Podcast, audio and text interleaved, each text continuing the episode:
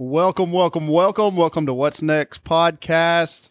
Dave and Blair. Blair, how are you today? Dave, I'm doing well, brother. Good to see you. Great to see you. We had a nice Labor Day weekend. I just received pictures of friends in Colorado in the snow.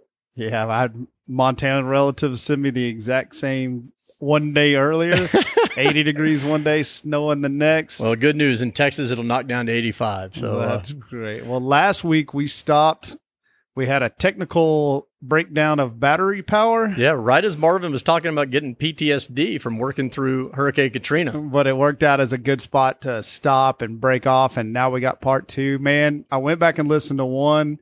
It is awesome. What a great story. Well, as a guy who spent his entire career in sales, the idea that someone within a year takes a 70% pay cut and then builds it up bigger than it was before after making the crucial error of printing his phone number in the uh, in the newspaper. Yep. Uh, I, am fabulous. Uh, I, am uh, what's the word? I am uh, fabulously looking forward to it. I'm um, all those things. That's Marvin LeBlanc, and Marvin's going to go into some pretty detailed explanation of the systems that he used to build it back up. So let's get started. Yeah, let's get Marvin on the phone. Marvin, are you with us? I think Dave's got a question. All right, Marvin, tell us a little bit about your first couple of days back with your team and the discussions that you had with your team. Hey, I know everything sucks. Our customers are gone and spread out and everywhere, but how are we going to attack this thing?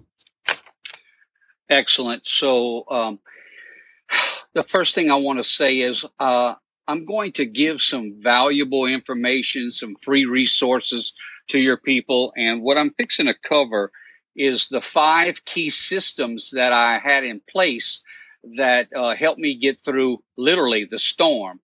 The first thing is I went from nine employees uh, to one employee uh, and still had to service the entire book of business with uh, thousands of claims coming in.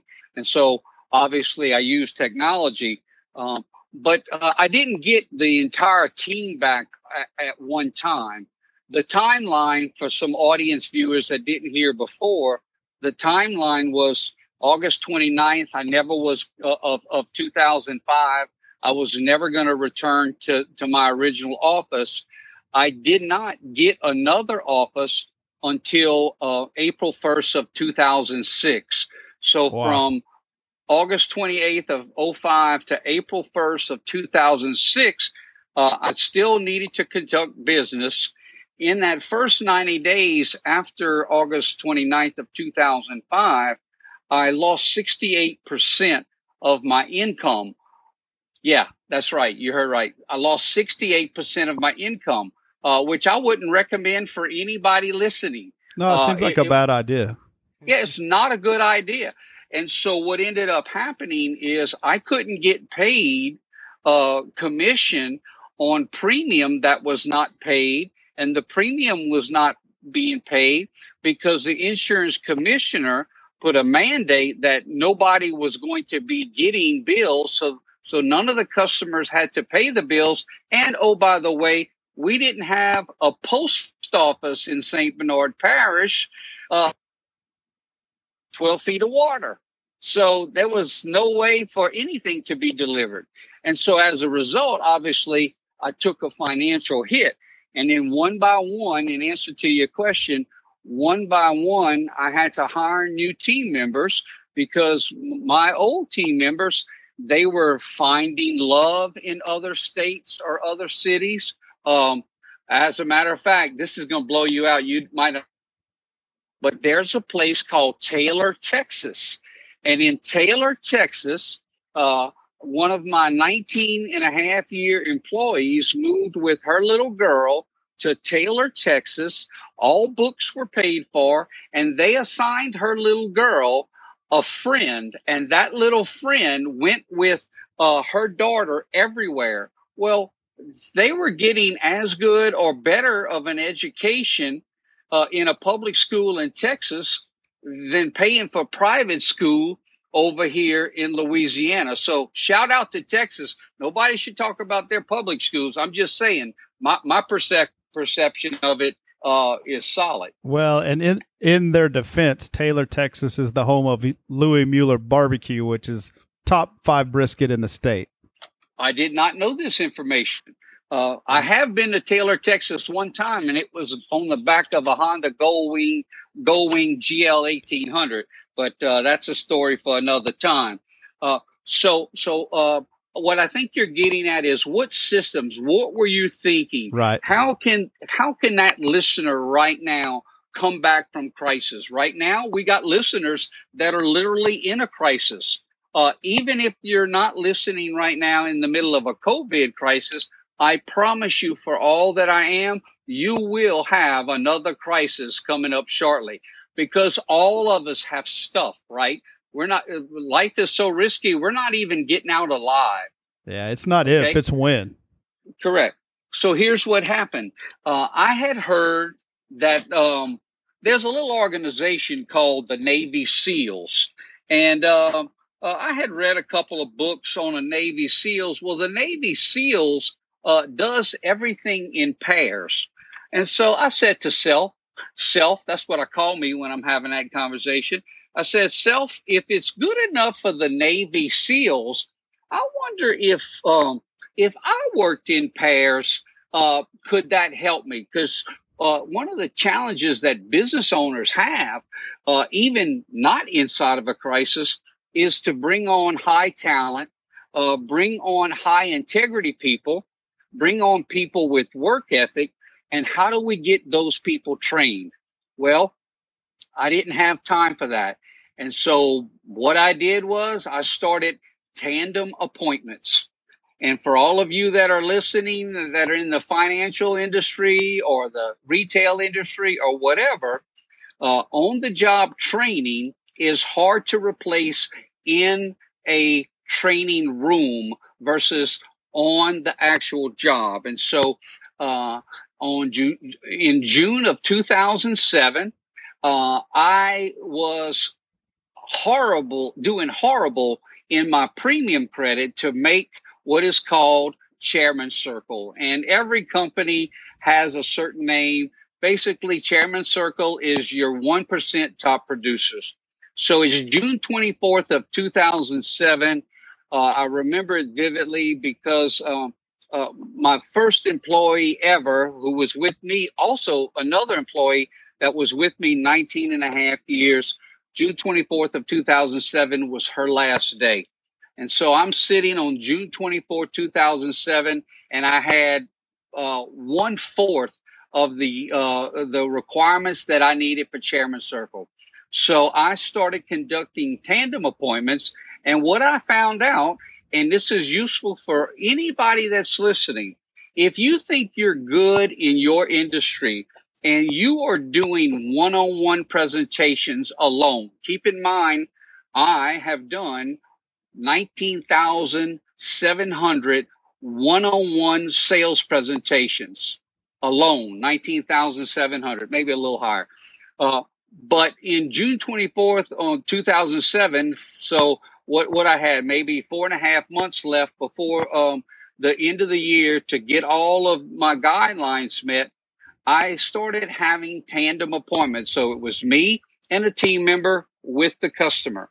And what I discovered, quite frankly, on accident, is when uh, an individual is a presenter, he's listening or she is listening and recording and, and, and developing and uncovering needs. And what I had found, David, was uh, when I did it alone, I'd end up with about three or four items. But yet, when I did it with another team member, while I was recording, that team member was also listening. And what was discovered is how much, if you're doing just a one on one presentation, how much of the conversation is being missed. And so instead of having three or four items, we started literally looking down. I was doing something called a client profile, which is a fancy word for a one sheet document. I'm really big into one sheet documents.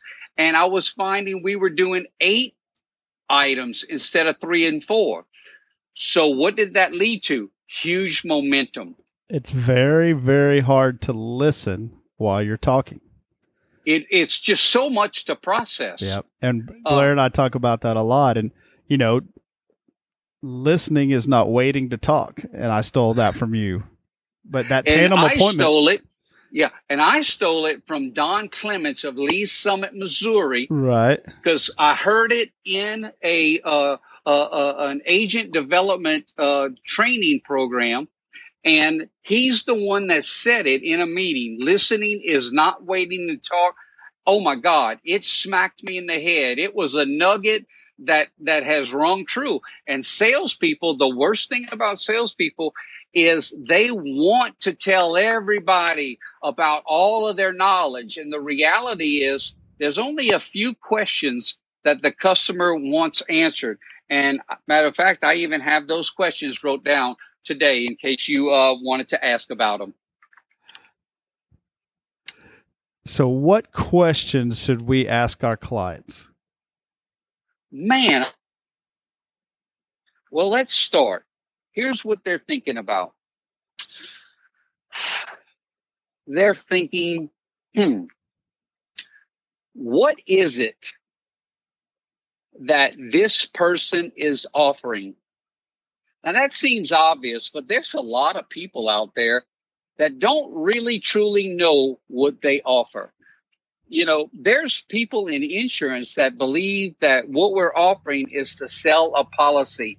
No customer ever has wanted a policy. What they want is protection. They want peace of mind.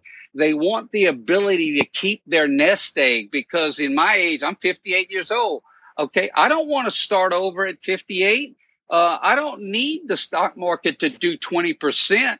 I just need some guarantees. I need capital conservation at this age. So the first question they ask is, what is it?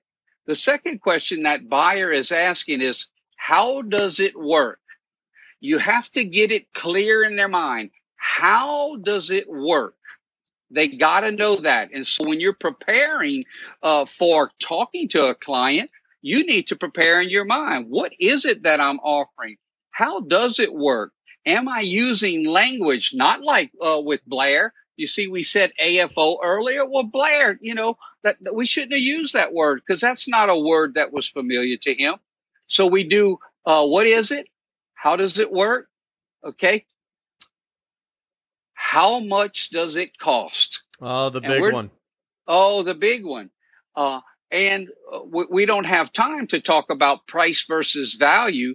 Um, sometimes people, uh, I, sometimes I sell a product to somebody, but a lot of times they just buy it. And many people listening to me right now don't know the difference. Sometimes I sell a product, a lot of times they just buy it. In my early career in the 80s, uh, I was in, involved as the career was at that time in pushing and being proactive. Quite frankly, with live broadcasting, Facebook private groups that I'm in, basically my marketing now is pull marketing. What I do is talk to the people who have raised their hand and say, Hey, Marvin, I'd like to hear a little more about that. The people that hire me to go in and consult with their company that's stuck in underperformance, what they really want is for me to slow down and break it down into language that they can transfer to the customer. You know, so, you know, Marvin, you you, uh, you reminded me of something in my recruiting business. Oftentimes, there are firms that have a product that is not popular, maybe good, but maybe people people don't know about it.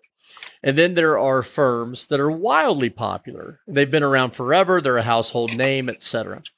And what the hiring manager will tell me is don't bring me a salesperson from the well-known organization. People buy their product. I need someone who can sell a product. And so they yeah. discount their salespeople as it's too easy for them. Uh, and so you're touching on a little bit of that when you're talking about what the customer wants. Is this something that you formulated in your mind? And is, is that sort of like, was it a, I don't know, a, a light bulb over your head? Oh, this is a little bit more simple than I've been making it. Is that what kind of uh, led you to write a book about your experience, or or how did the, how does that tie in? So so this nugget that's coming, this is golden. This right here is going to change the commission checks of hundreds of your listeners when I tell you this. I had 19 people tell me no or tell me to leave their house when I was in late 80s, early 1990s. I had 19 rejections. The average person, if they were told no 19 of all, hardly anybody ever gets told 19 times because they usually bail out the uh, the industry in four yeah, or 5 I'm, or 6 I'm done. Times. Yeah, no kidding. But the reason I didn't is um, I had a thirty-five thousand dollar loan with my dad's best friend in high school, the banker, Okay. So Crawford Bishop, I was thinking $35,000 and I couldn't possibly go tell dad I was going to bail out of this career. Right. That's a, the, that's a, that's truly uh, what happened. But what I started doing, Blair, was I started taking notes of what did work. And when all of that was drizzled down, it was drizzled down into four words because as you know, I'm Cajun. And so everything's got to be simple. And one day I wrote these four words on just a torn piece of paper and slid it under my glass, under my uh, on my desk. And the words were have, H A V E, like, dislike, and want. And so I memorized those four words. And uh, when you memorize those four words, those are all four intentionally designed, open ended questions and they do need to be covered in that order or, or, order. So here it goes. You and I, we run into each other at a convenience store. We're in a line at a bank, wh- wherever. Uh, we start with, "What do you have?" Or uh, you, you know, you say, "Oh, oh, you're in insurance." Well, oh, usually you'll say, "Well, I have your competitor's name." Yeah. Okay. I don't have to get in any specifics with you right now. Follow question, and then I say to them, Blair, uh, what do you like about what you have? No one in my industry has ever told me that they ever asked that question. I believe that to be my own original intellectual property. What do you like about what you have? Now, I'm asking that question for a very selfish reason. And here's the deal. If they told you what they like about the program and you as a professional can't deliver at least what they like about the program, you should have the integrity to walk away from that prospect. So when they tell me what they like, I better have that in my recommendation at the end. Otherwise, I believe I do not uh, deserve to earn that business. So I ask them what they like about the bill, uh, what they have, what do they have, what do they like, and the dislike question is, hey, Blair, if there was something you could change about your current coverage or about your current plan, what would that be? If there was something you could change other than price, Blair, well, why would I say other than price? So I'll have one less objection to cover because everybody thinks their price is too high, regardless of what price they well, have. And you have very limited control over that. So why open a can of worms that you can't poke, poke back into the uh, can. Uh, uh, yeah, I'm not going to get them. So if I don't win it on value, I'm going to lose it on price, just like I won it on price. So it's have, like, dislike, and then the want question. It's all about desire. Uh, if there was a way I could develop a plan, a solution, a program, whatever uh, uh, a salesperson or professional needs to insert, uh, uh, what would you want it to look like? And so if you ask those four questions without any penetrating yes or no questions, and by the way, those yes or no questions, they're all dead ends. If somebody answers you yes or no, you don't get enough information. You don't get enough bang for your dollar in a yes or no question. So that's the process that I had developed of course, I don't recommend going through 19 rejections before developing the question sequence. Right. So, did you, is that what, um, when you formulated those, did you think, man, I just want to share these with other people and, and you wrote a book, or was it more Katrina driven? What, what was the impetus there? So, within six months of having that aha, aha, aha moment, it is a fact.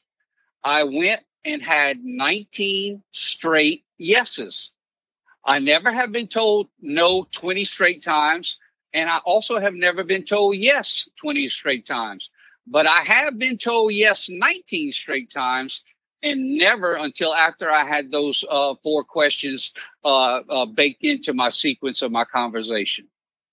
The book came as a result of a lady by the name of Mickey Williams, who is a, um, a certified speaking professional and Hall of Fame speaker who got in my face very aggressively.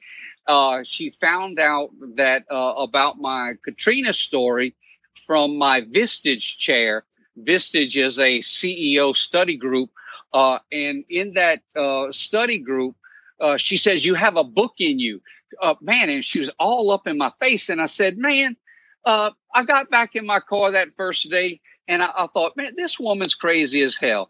Nobody wants to listen to a, a coon ass talk about all what he lost in Hurricane Katrina. And I did not listen to her. I hope y'all catch this at home. I did not listen to her for two years. For two years, I still did not sit down and write the book. And then after two years, uh, she got in my face at an event and she got so close to my face, David, she kind of spit on me a little bit. And and I, I don't take too kindly to being spit on. it's like uh, all of a sudden it came out my mouth. All right, all right, I'll write the darn book. Oh, I shouldn't have said that, David. No. She held me to it. Yep. And that's basically without her. Uh, that's when I started sitting home. I cried 50 weekends, five zero. I cried and wrote 50 weekends because I still had to work a job Monday through Friday, and and and got it all out. And then um, the book came out six months late. Uh, it came out exactly at Christmas. It wasn't supposed to come out in Christmas. It was supposed to come out before the anniversary, like in August, and it didn't. And then um, it became a, a, number one Amazon Kindle, which, by the way, um, for your listeners, uh, limit one only. Uh, I will send you a copy of the book signed. Um, you can buy them at marvinleblanc.com. They're whatever, $15.95. Uh, or you can buy it at Amazon. It's probably the same price. It's not going to be signed. The other thing that I'm going to do is I did not show you or talk to you about it, but many people ask me about how did I uh, come back and, and make Chairman Circle uh, consecutive years. And it's because I wrote this small pocket book called 13 Rules for Solid Business Growth. Anybody that orders uh, and they say the name Blair and David, I'm going to throw in this 13 Rules for Solid Business Growth. They can carry it in their pocket. I wanted it to be something that they would grab because this is something that they use day to day. Developing people is a day to day hour thing. Uh, hiring great people, I don't know what they're talking about. Okay, great people are developed. I've never hired a superstar. I've created superstars. When I was hired, I wasn't a superstar.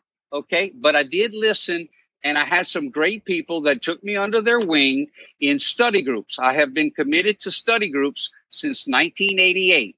That is a huge part of it. So if a person wants to be great and they refuse to read and they refuse to get in study groups, I think they should just go ahead and grab a six pack, go home, get in their recliner because they're not going to be great because they refuse to pay the price. That's right. Come Hell or High Water by Marvin LeBlanc is available out there on Amazon. It is an excellent book. I've read it three times. Um, in November of 2011, I got a box and I opened the box and it was my good friend Marvin's book. I had it done by the next Monday and uh, it, it's just an amazing book. It's it's good. It's got great information and it's got a lot of tactics. It's got areas where you write down what you're going to change. Because if you, a lot of us read books and we go, oh, those are such great ideas. In one ear, out the other. Oh, and Marvin and I joke about this all the time, Blair. Hey, remember when we used to do that and it was really successful yeah. and then we stopped doing I it? Did it so well, I stopped. Yeah. it was great. And yeah. why did we stop? Oh, I don't really remember. yeah, I really see my my my my role um, as a professional reminder. Now I have unique stories and I have unique passion, and uh, I'm very goal driven. Um, I'm very uh, accessible to the public, but the reality is, uh, it all comes from what I would call heart based selling. I actually give a damn. Um, I have a team of people that if I'm out for a couple of three days, uh, I'll I'll admit it. I, am lonesome. I, I, I yeah. want to see my team, and a lot of people they don't like their team. And what I would say to them is to go back and reevaluate. Uh, because if you're spending a lot of time in a place, man, and and it's just like grinding teeth, that's not where they need to be. The other thing, if some of you uh, drop me a line and ask for my entrepreneur's checklist, this is a one sheet checklist that I use uh, every day uh, for me to focus to come up with my top six items uh, that I want to do that day. Also, you need to remember, I didn't create the top six items. A guy named Andrew Carnegie from United States Steel did. So, in the same way that if it was good enough for the Navy SEALs to work in pairs, it's also good enough for Andrew Carnegie because he's the one that told Napoleon Hill uh, well, the reason I, I made United States Steel Corporation number one is uh, I do my top six items every day. And old Napoleon asked him, well, what the hell is that? And so what he did is he lists only six items. And then he would decide what is item number one, number two, and so forth. Well, Napoleon asked him, well, how did that make you successful? I started, Andrew's words, not mine. I started on number one and I worked it either to completion or as far as I could get on it. And then I went to number two. Well, Napoleon asked him, Well, okay, well, you wrote six items down. Uh, uh, did you finish all six items? He said, I rarely ever finish six items. Napoleon Hill was kind of scratching his head. Well, well, what's the purpose? Well, if those six, those uh, number four, five, and six that I didn't get to, uh, they need to find that they're important enough to make it to one or two or three the next day. Hmm. Swear to God. Now, that, that right there sounds so simple that some smart people on this broadcast will not do that. that because no they, yeah, yeah, yeah, because they're stuck in the middle of, um, of of multitasking. You know, they're they're in love with looking busy, but they're not in love and obsessed with getting results and looking business uh, busy and getting results do not share the same bedroom. Yeah, it's a, um, I guess, a modern adaptation of that is whether it's important or urgent, and and knowing the difference. Well, Marvin, with you saying six things, it just so happens that Dave and I have six questions for you. Oh, I'm not ready. Well, mentally, I need you to get ready. Are you ready for the six questions of the What's Next podcast? Here we go. Numero, numero uno. Would you rather have a pound of brisket or a pound of peeled crawfish? David Ballou is sabotaging me. He knows damn good and well that pound of crawfish will win every time. Next question. These questions are for all of our guests, so it's not just for you. You're not special. Okay, whether you cook or someone cooks for you, would you rather it be an offset smoker, a big green egg, or a pellet smoker? You know what? I might get this one wrong. I I would go with an offset smoker. That a boy. That a boy. Ding, ding, ding, ding. 10. Don't play to the crowd, Dave. All right, Marvin. Best meal you've ever had. Best meal oh, you've ever had. God, man. That, that, mm, uh, the best meal I ever had. Uh, in South Louisiana, we got certain dishes that we like. The best white chocolate bread pudding I ever had was at the Grapevine restaurant in Donaldsonville. The best stuffed pork chop I ever had was at Jacques-Imo's on Oak Street in New Orleans. Okay. Hopefully, they'll be our sponsors next week because we love Jacques-Imo's. Yeah. The best fried seafood platter is at Deanie's Seafood Restaurant in the French Quarter in New Orleans. Okay. The, uh, if if my friends that have watched this broadcast or listened to this broadcast, uh, the best gumbo that you can get is on Causeway Boulevard in Metairie, Louisiana, and the name of that guy, his name is Chef Ron's Gumbo Stop, and Chef Ron is the top thirty-one chefs in in all of New Orleans. So that's how I got it. Oh, now the bread, But you got to pudding pick souffle- one. No, you got to pick one. Oh, the bread pudding souffle at Commander's Palace in New Orleans. Uh, if I had my last meal, uh, if I had my last meal, it would be at Fleming Steakhouse in Baton Rouge, Louisiana. They got a 16 ounce filet. Uh, I would have, which you wouldn't have, there's a poke salad as an appetizer. And on that filet, they'll put a lobster on the top of that filet. Oh, Don't you hate when that happens? Oh yeah. Yeah. And then at the end, I would have, um, uh, I I love key lime pie. So I'd have key lime pie with a cup of community coffee uh, at the end. All right. That's that's what I would do with Well- my daughter and her husband right there and the wife. We're going on vacation. Are we going to the beach? Or are we going to the mountains? There's no beach in Marvin's life. Beach reminds me of sand, and sand reminds me of sand bunkers. I'm an avid golfer, and so the sand ain't me. All of this walking on the holding hand. Oh my God! No, no, no. Put me in the mountains, Asheville, North Carolina, uh, Blue Ridge Mountains, anywhere up in there. That's me. Mountains. Feather or foam pillow? Okay, I'm gonna lose. I'm gonna lose some fans right here. I'm a foam guy, but that's foam with an asterisk. I've also had 13 surgeries. I've had two back surgeries, so the foam uh, lines up a little. So I'm a foam guy. My whole first 18 years of my life, I've, obviously, I was uh, feather and uh, no no central heating and air in our little Cajun shack. Okay, before we get to your final question, we always talk about work life balance. Tell me what happens almost every Saturday morning in your life right now. So sacred time for me. I have an 84 year old young father, 84 year young father, great attitude, resilient, um, uh, former sharpshooter in the United States Army. Um, and so that four and a half, five hours, uh, if somebody calls me during that four and a half, five hours, Blair, uh, they better be bleeding um, because I, I, I, that that is our sacred time.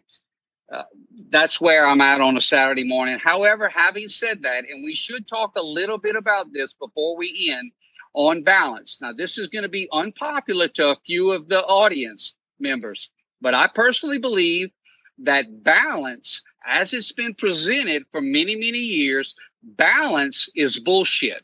Now, hang on before before we get all off. Okay, uh, meaning that yes, I have that Saturday morning. However, if I have a professional speaking event on that Saturday morning, I'm not going to be playing golf. I'm going to earn a living. Okay.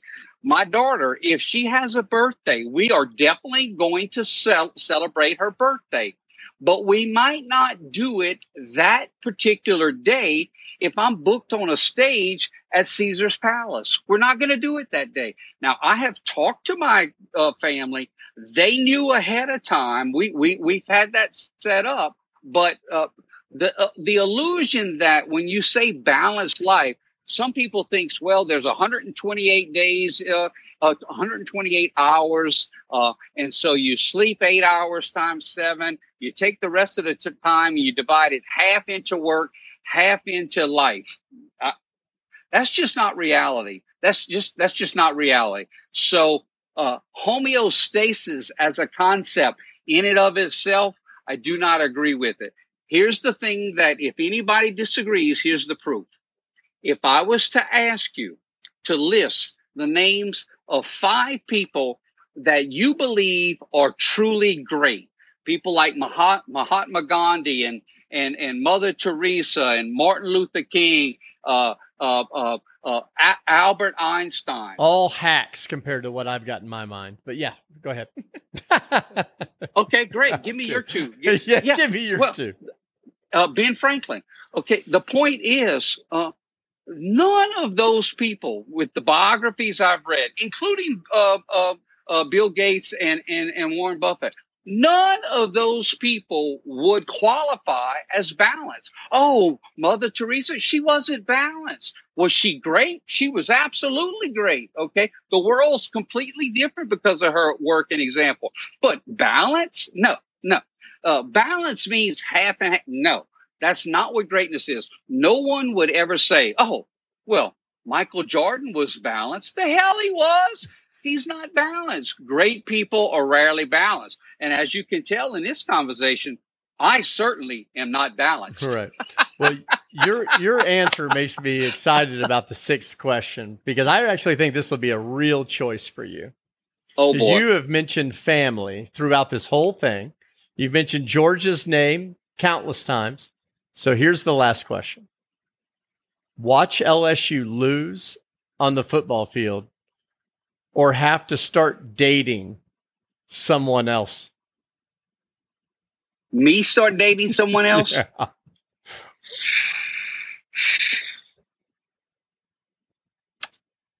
I'd have to go with my Tigers.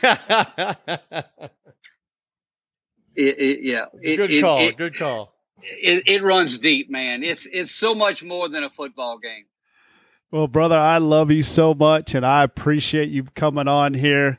You've been a uh, pleasure to talk to for these two episodes, and I know Blair's gotten to know you better, and we truly appreciate you.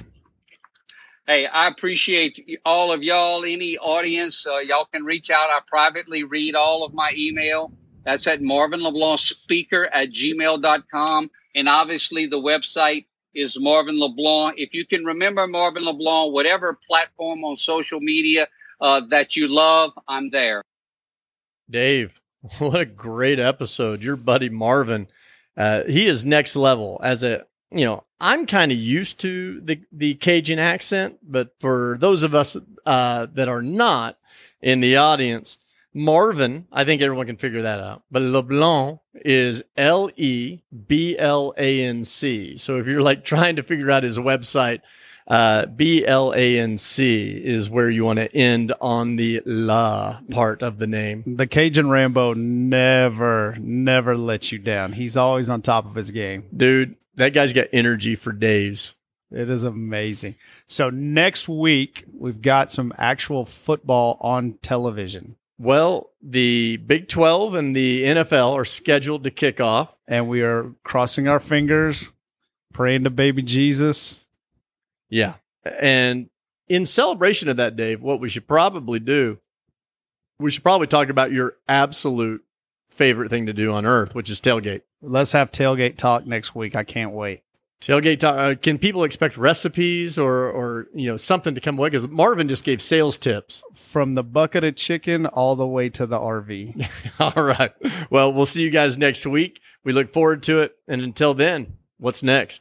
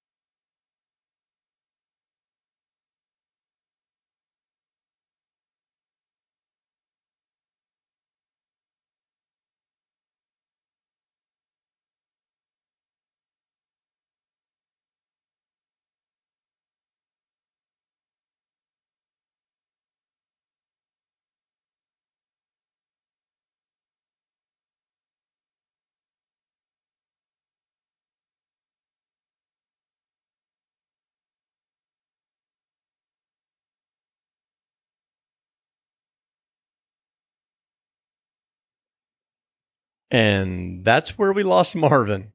Yeah, the the uh, phone battery did not agree with us, so we had to take a little break there. Well, from what I understand, Marvin is going to call back when he gets his earphones plugged, ch- charged back up, That's correct. and he's going to take us from 70% pay cut and PTSD to, I guess, the biggest comeback we've ever seen. Yeah, he's going to tell us about all the systems that he used to get from the bottom back up to the top. I can't wait for everybody to hear it next week. Yeah, that's cool. Marvin, charge your batteries and we'll get back with you. All right, everyone, take care.